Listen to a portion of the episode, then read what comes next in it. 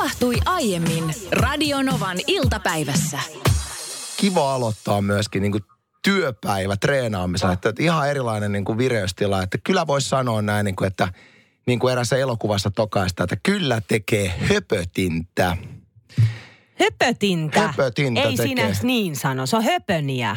Ei kun höpötintä. Sä puhut nyt Tie Pohjoiseen elokuvasta, jonka mä oon nähnyt miljoona kertaa. No kai nyt, kun siinä on Samuli Edelman ja, ja myöskin siis Vesamatti Loiri. Tuli Joo. muuten vähän aikaa sitten telkkarista uusinta. Joo, mutta se on höpöniä. Eikä kuin höpötintä.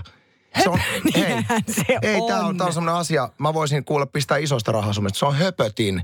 Siis Peter Frantzen, Suomen mm. tunnetuin ruumisnäyttelijä. No kauhea, sä oot kerran ruumista Okei, näytellyt okay, siis hän, on, hän on ihan oikeastikin Suomen yksi parhaat näyttelijät.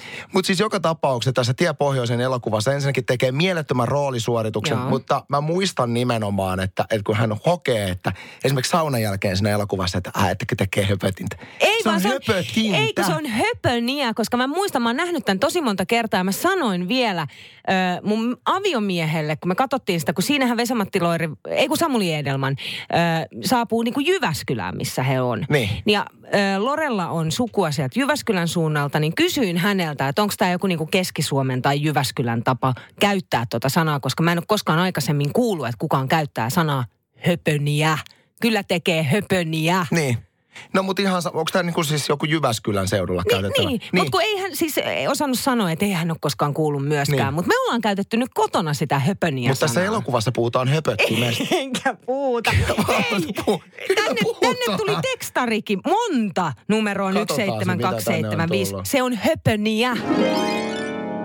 Minä olin lapsonen vain. Olen siis äh, koko lapsuuteni ollut musiikkipainotteissa kouluissa ja muistan, että aika monta vuotta, aika monta joulua putkeen tuli notkuttua noissa ostoskeskuksissa Sellon kanssa. Siis mä kävin muun muassa Foorumin kauppakeskus, joka on Helsingin keskustassa, niin siellä soitin Ai jaa. selloa. Ja tota, siinä oli semmoinen sellokotelo oli viritetty siihen eteen. Mä muistan vaan, että ainakin silloin se tuntui ihan älyttömältä se rahamäärä, mitä sinne tuli. Ja siis se oli, se oli niin kuin tosi paljon. Mäkin olin, tiedätkö, mulla oli semmoiset vaaleat pottahiukset ja näytin tosi semmoiselta söpöltä silloin. Ja sit mä soitin sellolla joululauluja. Ja, Ja rahaa rahaa tuli siis joka tuli. Ja se oli, oikeasti, se oli kannattavaa bisnestä. Se oli todella kannattavaa bisnestä soittaa. Ja, ja kyllä mä varmaan joku neljä joulua sitä tein sitten. Aika hyvä.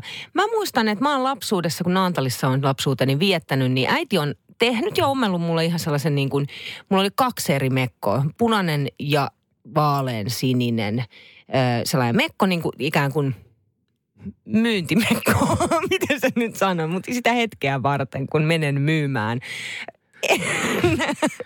Mä vaan, mä vaan seuraan, kuinka sä nouset sieltä kuopasta, jonka sä oot itsellesi kaivannut. En mä ja sano sitten, mitään äiti, sitten äiti teki kankaasta sellaisia kukkia, ö, joihin tuli tällaiset hakaneulat ja niitä pystyi sitten laittamaan, tiedätkö, paitaan tai takkiin tai johonkin. Niitä mä myin. Niin tämä siis tämä mekko siihen tilanteeseen. Ei, kun mä ajattelin, Jotenkin kun mä tun. Niina kun tuntee sun historian, sun ammatillisen historian, niin kun sä sanot, että sulla oli myyntimekko, niin sä oot jo tiedäksä viisivuotiaana vetänyt niin ostoskeskuksessa punaista mattoa catwalkilla ja myy nyt sitä mekkua, mikä on sun päällä. Ei lainkaan, ei, ei. On mielettömän hienoa, että opetaan lapsille, että pienestä pitäen sä voit ekstra tienestä ja ansaita vähän jollain tuommoisella pikku omalla tekemisellä. Ja tänne on nyt tullut valtava määrä viestejä 17275 numeroissa. Meidän kuuntelijat kertoo myöskin niin omasta lapsuudestaan kuin omista lapsistaan, että miten tätä ekstra rahaa on tienattu. Susanna kirjoittaa, että itse tienisin ekstra rahaa myymällä potkukelkasta. Kyllä, parkkeerasin potkurin silloisen ärkioskin viereen ja siinä sitten möin ärkioskilta ostami, ostamiani söpöjä koiravihkoja kalliimmalla ja itse tekemiä rusinapähkinäpusseja. Oi että. Joo, ja isäni keräämiä Lapin tarroja. Oi, tosi Terveisin hyvä. Susanna. Ville kirjoittaa tänne, että juu, kerran oli reilun kymmenen vanhana luova tapa ja lunta luova tapa. Tuntitolkulla lapioin yhtäkin paikkaa ja kolailin kaikki kulkureitit ja useamman oven edustat ja rappuset, parkkipaikkaa ja niin edelleen. Niin sain palkaksi kaksi euroa. Teki kyllä mieli katkaista se lapio. Toki asiakas oli vähän, äh, vähän iällä ja euroakaan ei. No joo, mutta anyway, pointti tuli selväksi. Sitten Kipa kirjoittaa, että perjantai oli minun ja pikkuveljeni äh, suosikkipäivä 90-lukua. Silloin elettiin, juostiin aina koulusta kotiin, juostiin ja alettiin siivoamaan. Imuroitiin, vietiin matot ulos, kun vanhemmat tuli töistä kotiin, oli, palkka viimeistelyä, va- oli paikka viimeistelyä vaille valmis. Viikkoraha oli aina ö, vain muutama kolikko, mutta perjantaisin siivouksesta saatiin muistaakseni melkein aina 75 markkaa per tyyppi, Oho. Kun tehtiin se niin hyvin, kirjoittaa Kipa. No toi 75 markkaahan tosi paljon. Nimimerkki Vilma huutaa Hoosiannaa laittoi tänne viestiä, että mun poika oli järkännyt ala-asteella karaoken vessaan ja otti pääsymaksua. Valitettavasti nämä tienestit loppui, pieni rahat palautettiin.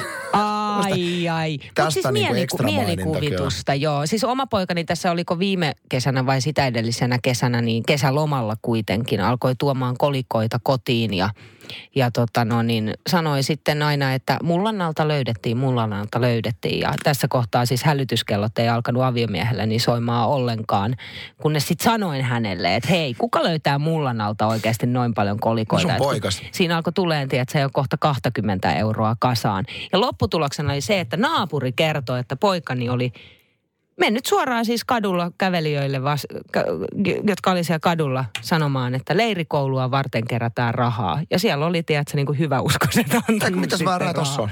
Siis mitä leirikoulua ei ollut? Ei ollut mitään, Aa, kesälomalla. niin. No niin. Niin naapuri oli sitten sanonut pojalle niin, että jaa, et saa kesälomalla. Että No, mutta eräs, se loppui siihen. Niina, eräs kuuntelijamme on mullanalta löytänyt ihan oikeasti rahaa. Nimittäin tänne tuli viestiä, että noukin kastematoja sadeilmalla ja myin katiskaan. Ai toihan on hyvä. Nerokas. Mä, olisin, mä olisin voinut viime kesänä maksaa heinävedellä, kun mökkeiltiin, niin ihan mielelläni jollekin, joka olisi mun puolesta kerännyt ne kastemadot. Kissanurkkaus. Valitsin itse ääniefektit tähän.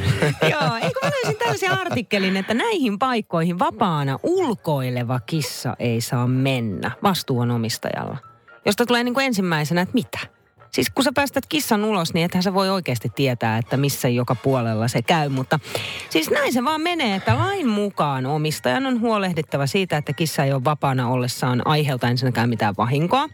Tai että eläin ei itse joudu tietenkään kärsimään. Mutta sitten omistajan kuuluu järjestyslain mukaan huolehtia, että irrallaan oleva kissa ei mene naapuritalon tai taloyhtiön pihalle, eikä järjestyslaissa lueteltuihin kiellettyihin paikkoihin. Miten sä voit niinku olla varma siitä, että sun kissa ei tolle mee? En mä halusin tässä Häh? vaiheessa puuttua asiaan, mitä 99,9 prosenttia kuuntelijoista ajattelee tällä hetkellä.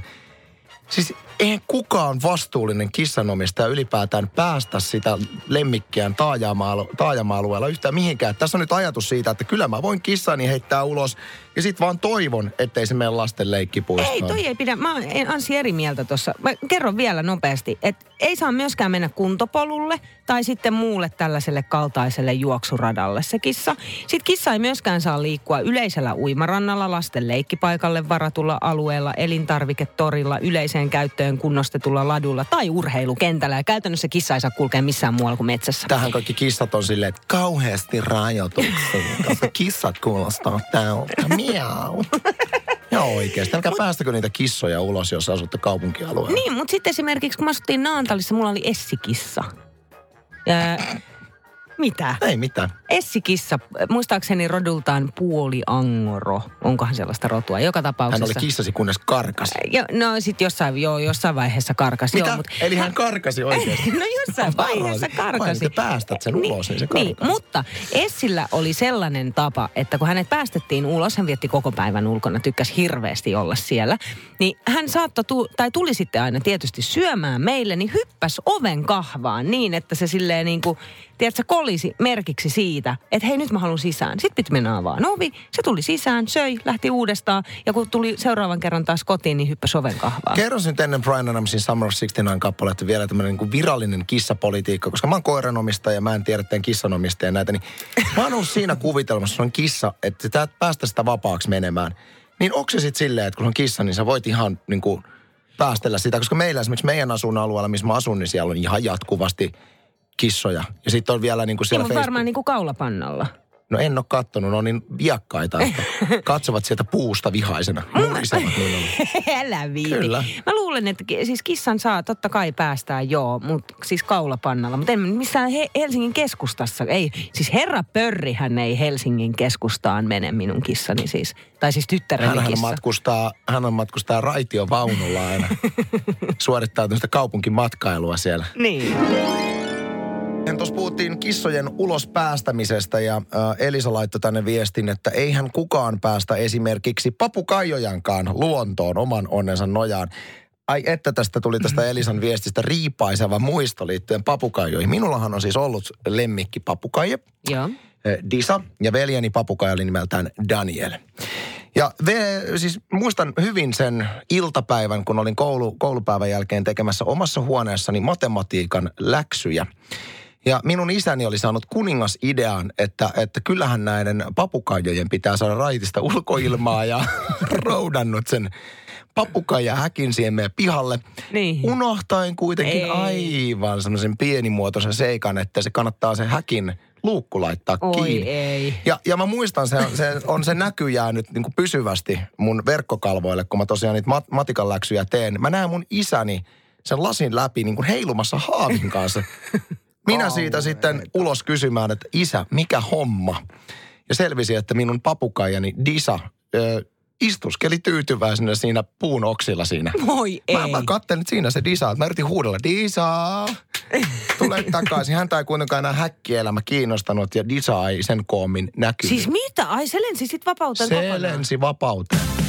Radio Novan iltapäivä. Maanantaista torstaihin kello 14.18.